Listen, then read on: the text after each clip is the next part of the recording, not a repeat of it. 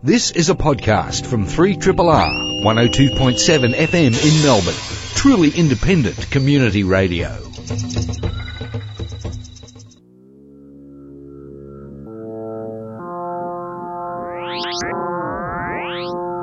Zero G.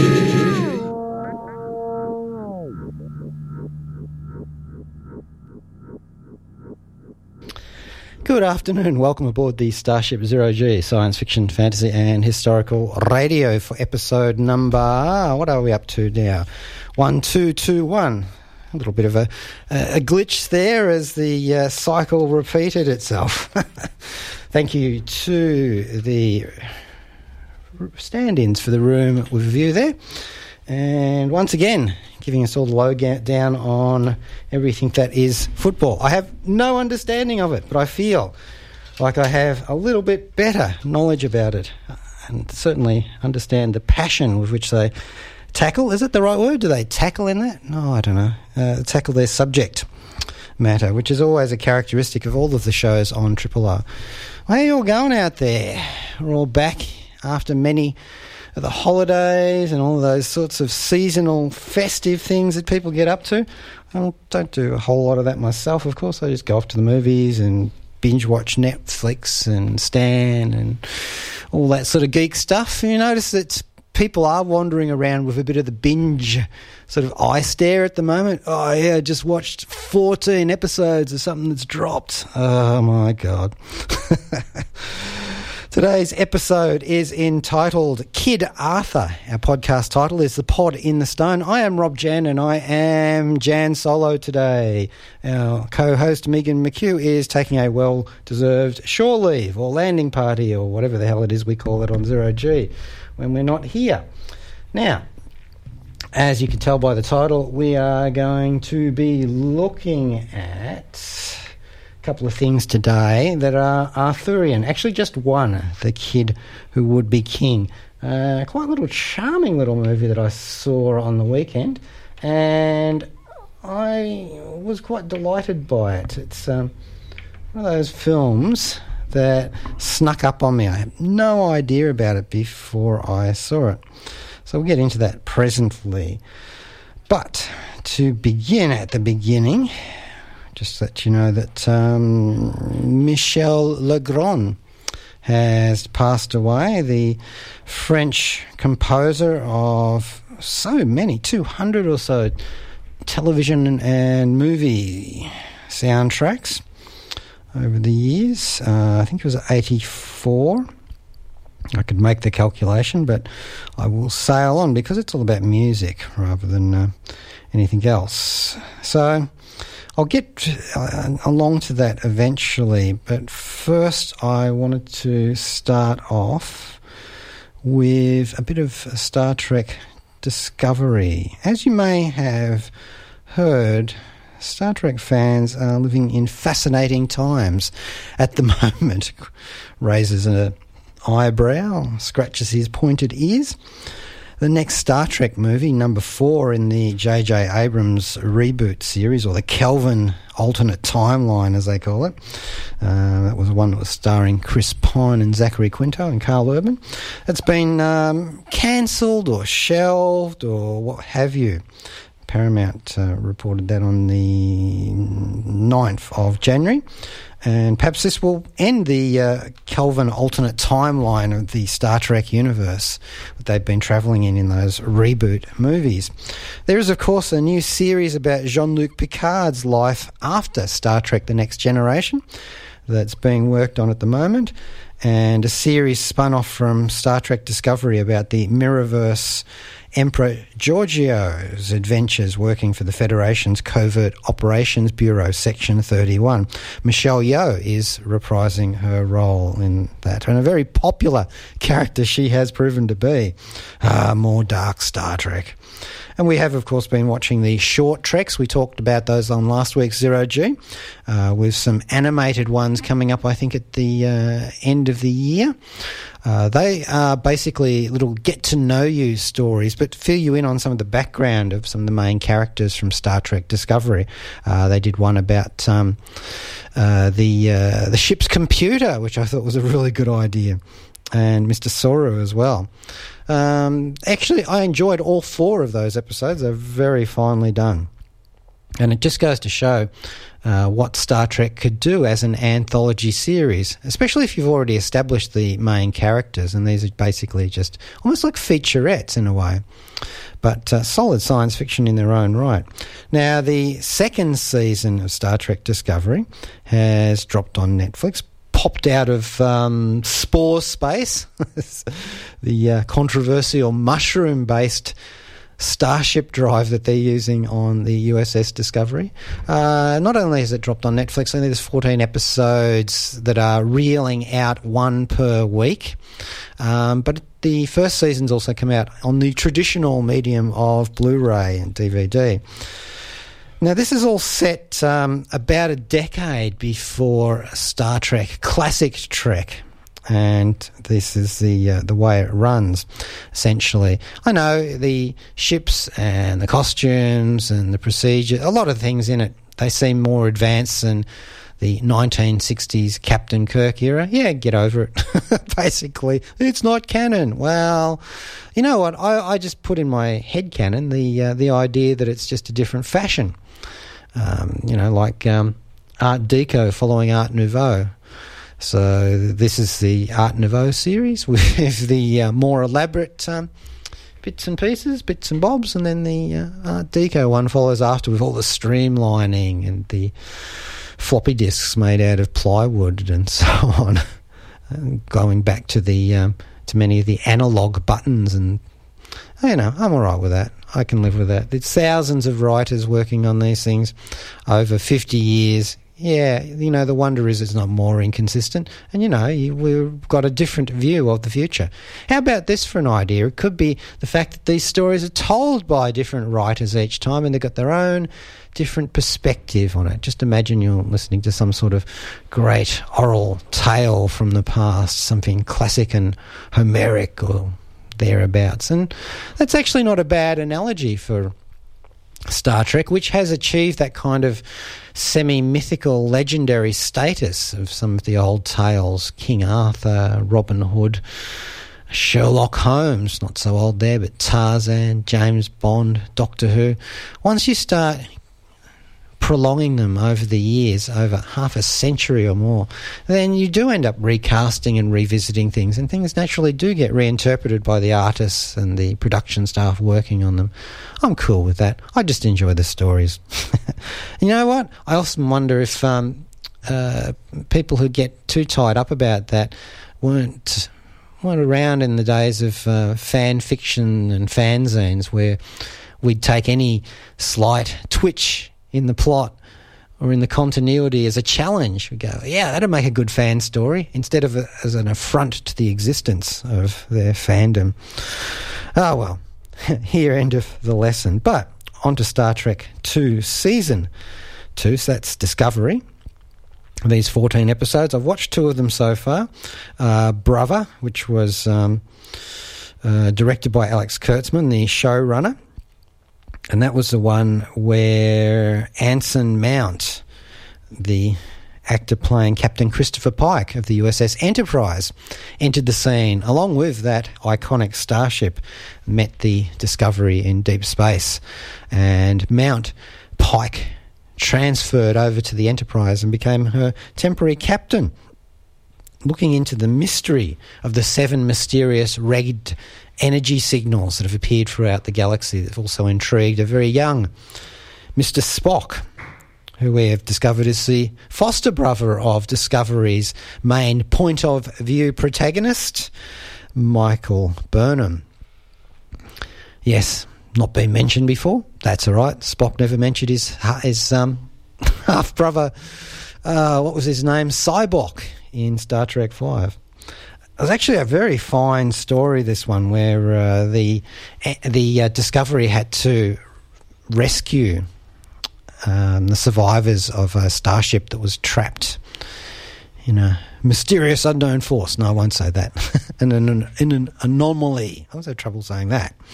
Uh, and it turned out to be Tig Notaro, the stand up comedian, playing a fairly jaded but entirely awesome engineer of a starship. Her character name was Jet Reno.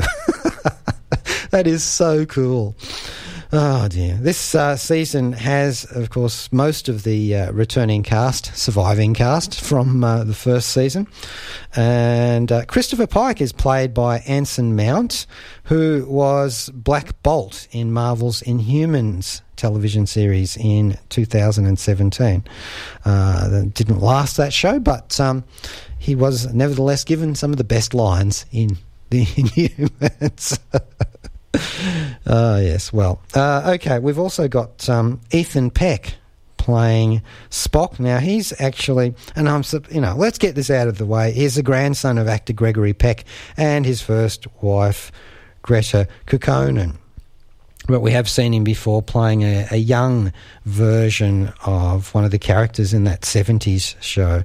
But he's pretty good looking as Spock. He's got that, uh, that certain something about the face that uh, says, This is one of these Spocks. Rebecca Romijn is also starring in this, or sorry, I should say, uh, Romijn. And um, we know her, of course, as uh, Mystique in the X Men film series, and also as a character called Joan from The Punisher. And also, um, she was uh, in that um, fantasy series, The Librarians. Wow whole new bunch of people on board, plus all of the original cast. And I thought the first episode was just great. It was just so much exciting drama in there and uh, exploring space and the characters as well at the same time, which is what Star Trek usually does quite well. Jonathan Frakes directed the second episode, New Eden, and that was just such a classic Star Trek story with uh, the elements of the original series in there, like they were dealing with the Prime Directive about non interference with civilizations that don't have warp drive access to space. And also, there was a, a, fairly interesting examination of faith and religion and science. Not quite verses, though. They didn't go there. This was not. Um, Oh, there've been so so many episodes of Star Trek where they have run into that sort of thing, but this was not one of them. And I thought it was a, a very fine story indeed that reminded me of some of the things that they've been doing, ironically, on the Orville as well, only not played for quite so many laughs.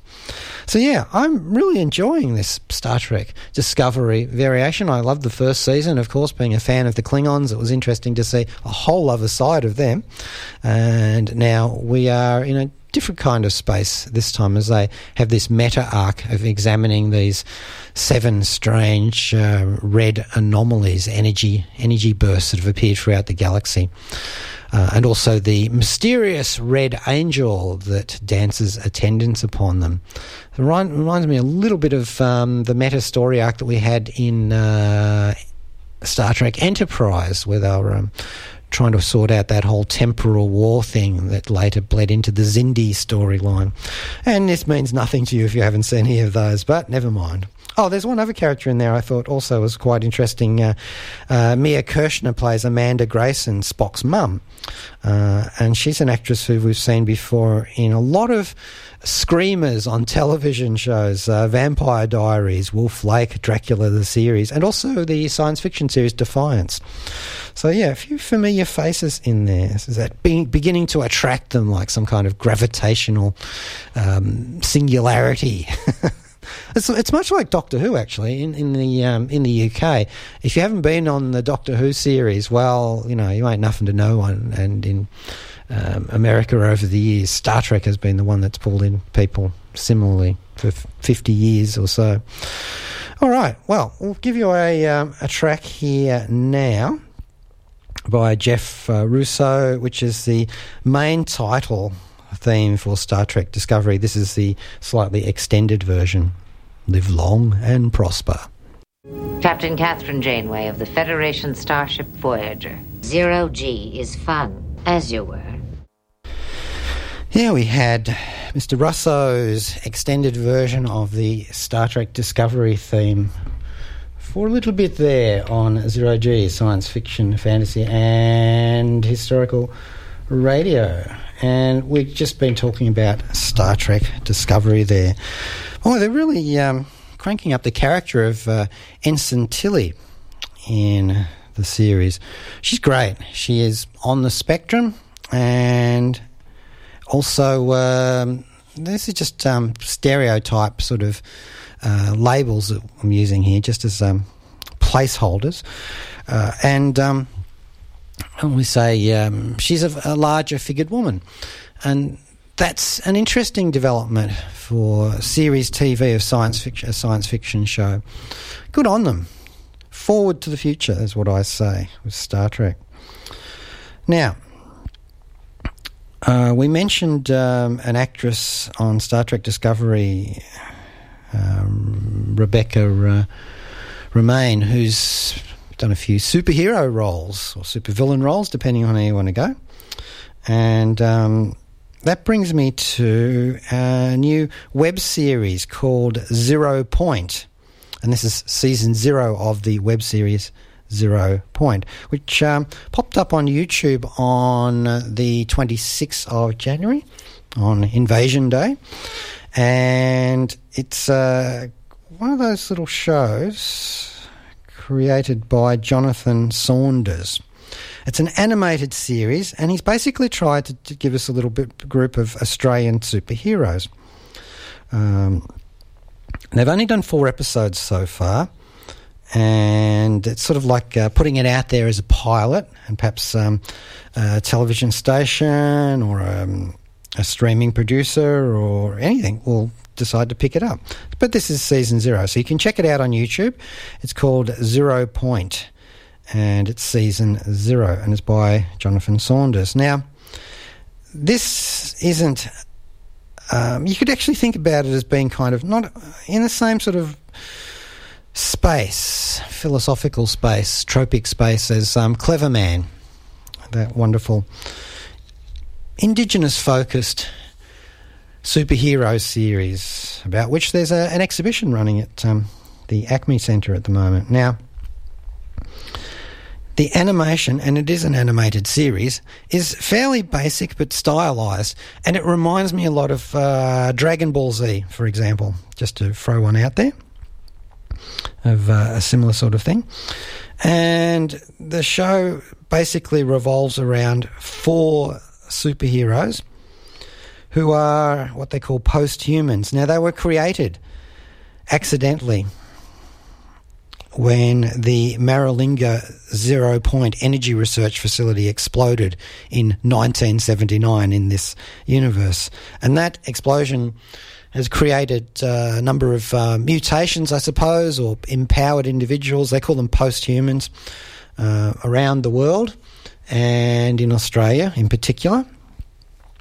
And they've been through all sorts of troubles about here, so they had to end up signing an international post-human non-aggression treaty, kind of like Marvel Comics' um, uh, superhero registration acts. And they all work for the governments, various governments. In this case, our four heroes work for AFCO, the Australian Federal Extra Normal Civil, Civil Operations Group, and they fight um, post-human terrorists and other superpowered individuals, essentially, but not normal criminals. They leave that to uh, the police and um, the regular forces. It's led by the group is led by a woman, Wing Commander Lisa Cartwright, and she has a relationship with their um, their most powerful individual, uh, Zero Point himself, uh, Kyle Burton, uh, whose father was also a superhero, killed by um, a Soviet rogue post-human. His strength is mass manipulation. He's very, very strong and uh, can fly, like all of them, actually, like most of them, as far as I can tell. Um, but that strength has a 30-minute limit. Uh, there's a character called ACDC, uh, whose power is electricity. His name is Neil. I like the fact that he's got a, a very ordinary character name. Uh, there's an ESP archer who can uh, uh, and seldom misses with her shots. Uh, a woman, um, character played, uh, called Amanda Jade. Um, they have color coded uniforms, so we're into that whole Power Ranger thing just a little bit. And the first villain they run into is um, Samson, a self proclaimed nationalist terrorist, king of Australia, wears a bicorn hat and a red coat. And the first battle in this takes place in Federation Square. So you know, there's the uh, the novelty value of having all of this set in Australia. Although Australia does seem to be the um, locale of choice for whenever you have some kind of international monster movie or whatever, and you need to show an Australian facet of it. It's usually the Opera House that cops it, but in this case, it's um, Fed Fed Square. So the novelty value there was quite strong. Uh, there are some interesting themes woven throughout the short series, which uh, is only about 20 minutes long. Each of the episodes are five to six minutes, something like that. Uh, and you are going to find um, out more if this show goes th- further after its uh, YouTube debut. So check that one out. Zero Point, Season Zero. and that's out now on YouTube. All right, now I was mentioning before that uh, Michel Legrand had passed away, the uh, the French um, composer, and I thought we might um, unpack a little bit of his music today on the show, given the fact that he's done so many movie and television soundtracks over the years. Well, you know, but. Um, to look at his uh, work a little bit, uh, he was born in uh, 1932 and passed away on the 26th of January.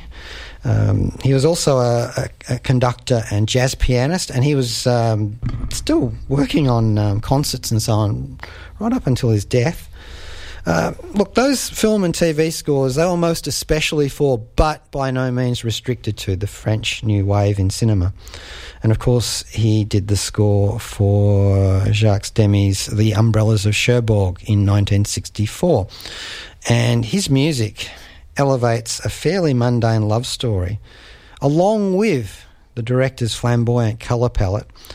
Uh, it lifts it all up because they set every word to music. That old musical cliche where um, suddenly they break into song. They have to do that in um, Umbrellas because they do that for the whole movie. and uh, there's a famous song from this which um, has a dreadfully long French title, um, translates easily into uh, in, into English, and is basically um, I'll never forget you or something like that. But anyway, this actual track comes from the soundtrack, and they've listed it as a uh, just as being um, in the garage, basically. Because there's two, two characters. Um, they're singing about how much they love each other. It's in French, so how can you go wrong with that? Uh, Jose, Jose, sorry, Bartel and Danielle Licari are actually singing in this one, but um, the actors and actresses are a little bit different in the story. Catherine Deneuve plays the main character. Anyway, here we go with this one. This is Neil Gaiman. In the dangerous alphabet, zero G comes last, Z waits alone, and it's not for a thing. Hmm. Then we had uh, some Michel Legrand music there with lyrics as well from Jacques Demy's The Umbrellas of Cherbourg from 1964. The all singing but not all dancing movie with its incredible colour palette. Lifting everything up into operatic levels there, in spite of the mundane title of that track, which basically translates to uh, In Front of the Garage. now, Michel Legrand's music earned him the first of his Academy Award nominations for that film, as well as for um, the soundtrack of The Young Girls of. I always pronounce this as um, Rockfort, but we will file that away somewhere else under uh, mispronunciations. he actually did win his uh, first Oscar for The Windmills of Your Mind in the uh, movie The Thomas Crown Affair. Um, we might play that a little bit uh, later on today's show, as well as um, scoring two Orson Welles films, F is for Fake and the resurrected, completed F. Uh, sorry, um, The Other Side of the Wind in 2018, which has um, been released on streaming services recently. Posthumously released, of course. Uh, now, we'll move on to uh, The Kid Who Would Be King, which is a very, very neat little contemporary Arthurian procedural film by Joe Cornish, who's made several workmanlike genre subjects already, with more on the slate. He is the man who created and uh, directed Attack the Block. If you um, remember that one, it was a, an alien invasion one set in uh, a British tower block. And Jodie Whittaker was in that one too. Yes, she was. Joe Cornish has gone on to many other things since then. He's been writing for television and radio. Uh, co-written The Adventures of Tintin, Secret of the Unicorn, with Steven Moffat and Edgar Wright, and also worked on um, the Ant-Man script at one stage, through the uh, the first of the movies, as well as being possibly being the director of a film adaptation of Neal Stephenson's Snow Crash for Paramount Pictures, but that's um, uh, still in the works at the moment. So yeah, he also uh, had a cameo in Star Wars: The uh, The Last Jedi. Um, did he play in that? Uh, I think he was a resistance fighter. oh dear. Anyway, Joe Cornish is um, the kid who would be king.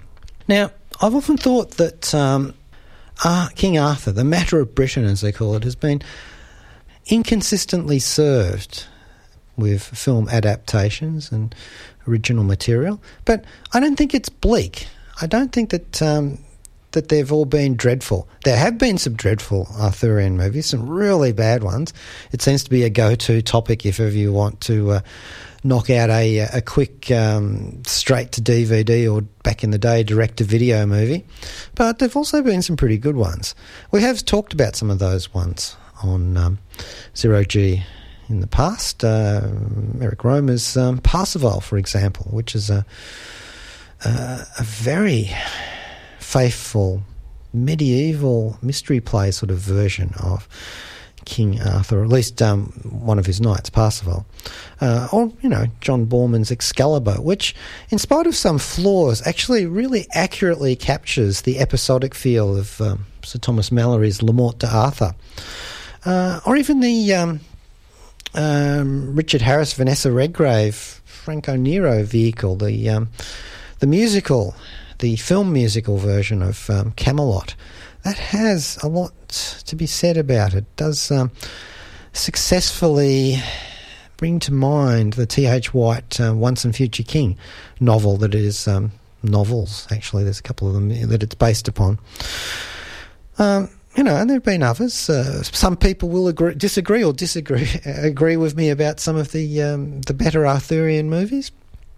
But let's not go there today. One of the things I've noticed is that the um, young adult and, uh, well, you know, the kidlet areas of this subgenre have been quite successful, both in television series and occasionally in movies. You know, the uh, the Disney version of um, The Sword in the Stone, for example, or uh, the recent uh, Merlin television series, which has sprawled out over its five or so um, seasons.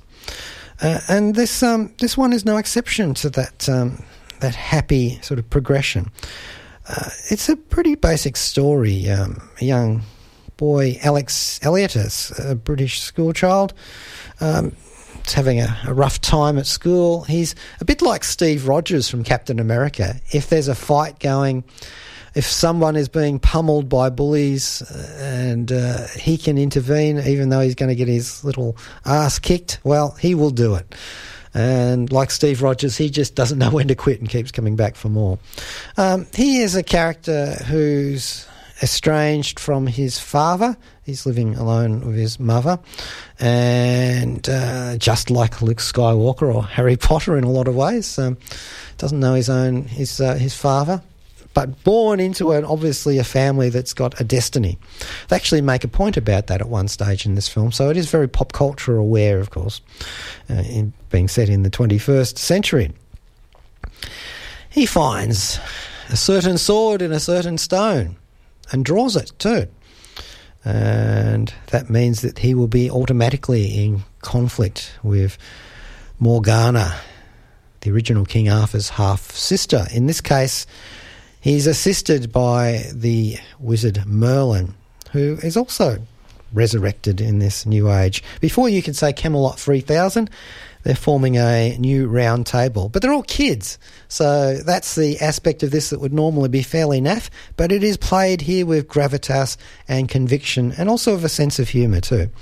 Louis Ashbourne Serkis plays Alex Elliot. Now, that last name is familiar because, of course, he is the son of actors Andy Serkis and Lorraine Ashbourne. And he is the, uh, the source of a lot of the gravitas of this film, playing the role with complete engaging conviction. We've seen him before in Alice Through the Looking Glass in 2016 and Mowgli Legend of the Jungle in 2018. We've also got Tom Taylor playing a character called Lance, hint, hint. He was Jake Chambers in The Dark Tower in 2017. Uh, Rebecca Ferguson plays Morgana, traditional enemy of King Arthur, as well as Angus Imrie in the role of Merlin, also played by Patrick Stewart, too. So he's another Star Trek connection right off the bat. Uh, I also noticed Genevieve O'Reilly in the mix playing Sophie, Alex's aunt, and we've seen her before playing Mon Mothma in the Star Wars franchise. Now, this is as pretty near perfect as an Arthurian movie, even if it is pitched at a those who are younger than my 71 years, uh, it's as near perfect as an Arthurian movie as I've seen. It's got lots of heart, energetic performances from the cast, uh, some knowing asides, and several hidden grails for Matter of Britain buffs. Uh, I noticed there was a, a Boorman Road, and a, uh, Alex Elliott uh, lives in uh, Malory Road himself. And it's got one of the um, the most memorable screen Merlins since Nicol Williamson played the role in um, Excalibur. Uh, and I don't mean Sir Patrick Stewart necessarily, though he is great too, even his brief appearances, but rather Angus Imrie, who would fit right into any Harry Potter film. Uh, he's got the whole eye rolling, uh, mystic gestures. Who does he remind me of? Um, almost like a young Richard E. Grant. He's got it all going on there and a great. Um, sense of wackiness that um, channels uh, Merlin from the once and future king, as well as uh, other sources too, and sorcerers as well. Rachel uh, Ferguson from Life, she refrains from going full Eva Green in this um, as Morgana, uh, but still manages to be suitably malevolent. Um, I like that they enlist entitlement as being one of the sorceress's failings. And of course, this film is also a telling metaphor for Britain's current divided state. Can you say Brexit? You know, I, I wouldn't change much at all from, in The Kid Who Would Be King, um, apart from maybe one line I thought was a little bit duff about leadership.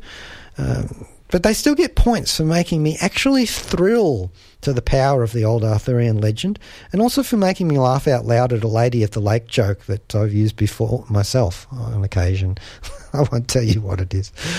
Ah, yes, the kid who would be king. Now, it um, doesn't have uh, what I would call a killer soundtrack on the screen. But I have listened to it since because it is out um, on iTunes, and it's by the Electric Wave Bureau. And this is the prologue, which opens up the film with a very nice little animated sequence explaining the Arthurian legends and giving you the gist of the story that's going to roll out. And this film definitely does stride out quite quickly. Uh, it's very fast paced. Uh, they don't waste much time mucking around with stuff, but it still is quite charming. I love some of the stuff that they do with um, armor in this and uh, how they learn swordplay quite quickly. you know, you buy into it because it's an Arthurian film and there's fantasy there, and there is magic in play too, so you can kind of get that. I'm Terry Pratchett, the undeservedly famous author of the Discworld novels, so you can believe me when I say that Zero G on 3 Triple R is the finest science fiction and fantasy show this side of the black stump. I also think Dibbler's delicious pork sausages are the finest eating anywhere anywhere in the world, so you know you can trust me on this. Ha ha ha ha ha ha ha with three exclamation marks. Yeah, we had the Electric Wave Bureau, great name, with the prologue from The Kid Who Would Be King, Joe Cornish's Arthurian procedural film, which is out now. It's a, it's a small, wee little film that's um, nowhere in the league of the budget of films like King Arthur, the recent one, or uh, The Last Knight. Transformers movie, but it is actually leagues better than both of those put together. Okay, now uh, we were talking about uh, Michel Legrand's passing away and uh, the great French composer. Um, and this is a lot of music that um, featured on a lot of easy listening mag um, albums from back in the day. And they really embedded themselves in the popular culture. Now, one that he did win an Academy Award for was uh, Windmills of Your Mind from the Thomas Crown Affair. Now, it's sung by a guy in the original film, and I'm of a mind to think that it's um, a song that seems to work better when it's sung by women. Just um, something about the, uh, the, the, the lyrics and the tone of the voice and the uh, the melody, something indecipherable. But I'm not going to go there or even play the original because I was interested to see how far this song had travelled. And after um, going through all of the different cover versions, the one I found, which is probably entirely the wrong choice, but that's zero G, and sometimes that's just the way we like to go. Uh, a celebrity song, I love to do these celebrity songs, um, where uh, Edward Woodward has covered the uh, windmills of your mind. Did I say umbrellas? The could be both, couldn't it, actually, when you think about it? And no, I'm not going to play the Muppet version of this uh, because I've already done that before on the show oh, many moons ago. But we'll go with this one, which is by Edward Woodward from his own um, The Edward Woodward album. And I like this because it's basically being sung by Mr. Callan, the, uh, the assassin with the heart of gold from the 1960s and 70s television series, the British spy series, Callan. So here he is, this uh, this absolutely um, conflicted but ruthless character who could uh, do devastating things with his hands or a, or a handgun. Either way, he was just lethal. And here he is singing this song. I've always liked that. He is, of course, also the uh, was the uh, no longer with us, but he was the uh, the father of um, actor Peter Woodward, from the uh, Babylon 5 series Crusade, and indeed actually appeared in some of Straczynski's science fiction stories. Here we go. And he's played Merlin too, so there's a there's a um, an Arthurian reference. So here we go, Mr. Edward Woodward with the umbrella-like windmills of your mind. Hmm. Broadcast mode. This is Crichton, the service android aboard the Starship Zero G on 3 R FM. SOS! SOS! Mayday! Help! I am being held captive by rogue makeup artists who want to cover my face in plaster and latex rubber. Panic mode. Get me the hell out of here! Well, not quite yet. Mr. Edward Woodward there, David Callan, singing Windmills of Your Mind in tribute to the late great French composer and performer, concert pianist, and all around wonderful musical guru, Michel Legrand, who has passed away at the age of 84. Now, I wanted to play a track to go out with today that will kind of give you a little bit of a skewed perspective uh, from the traditional mainstream perspective, which is thankfully, it seems to me, vanishing into the past of Australia Day, of what we call Invasion Day. Uh, and I thought I've got to play a daily Bowie, a weekly Bowie track. David Bowie's "Let's Dance" sprang to mind because if you've ever seen the music video this, it's um, an overtly political statement. Uh, boy, is it! This is um, when he was uh, here in, uh, I think, 1983. Um, Did a couple of music videos. So check that out. Let's Dance on iTunes, for example, or um, YouTube, or wherever, and you'll find that it is uh, a scathing indictment of apartheid in Australia. Um, a quite uh, amazing piece. And so I thought that would do for today. And now, in conjunction with that, um, the next two hours of Triple R programming are given over to the Balit Narrun Festival 2019. Share the Spirit. Uh, it's a special two hour broadcast hosted by Declan Furber Gillick, and it will be airing from 2 to 4 o'clock today. And um, it's a very special broadcast recorded at the Share the Spirit Festival, a day of music showca- showcasing the uh, the diverse talents of Aboriginal and Torres Strait Islander people living in Victoria. So Triple R was down at the Treasury Gardens on the day with host Declan Furber Gillick recording chats with an assortment of festival guests, and that will be all up at two o'clock until four o'clock. So we will farewell you for today and proceed with Mr. Bowie. Let's dance.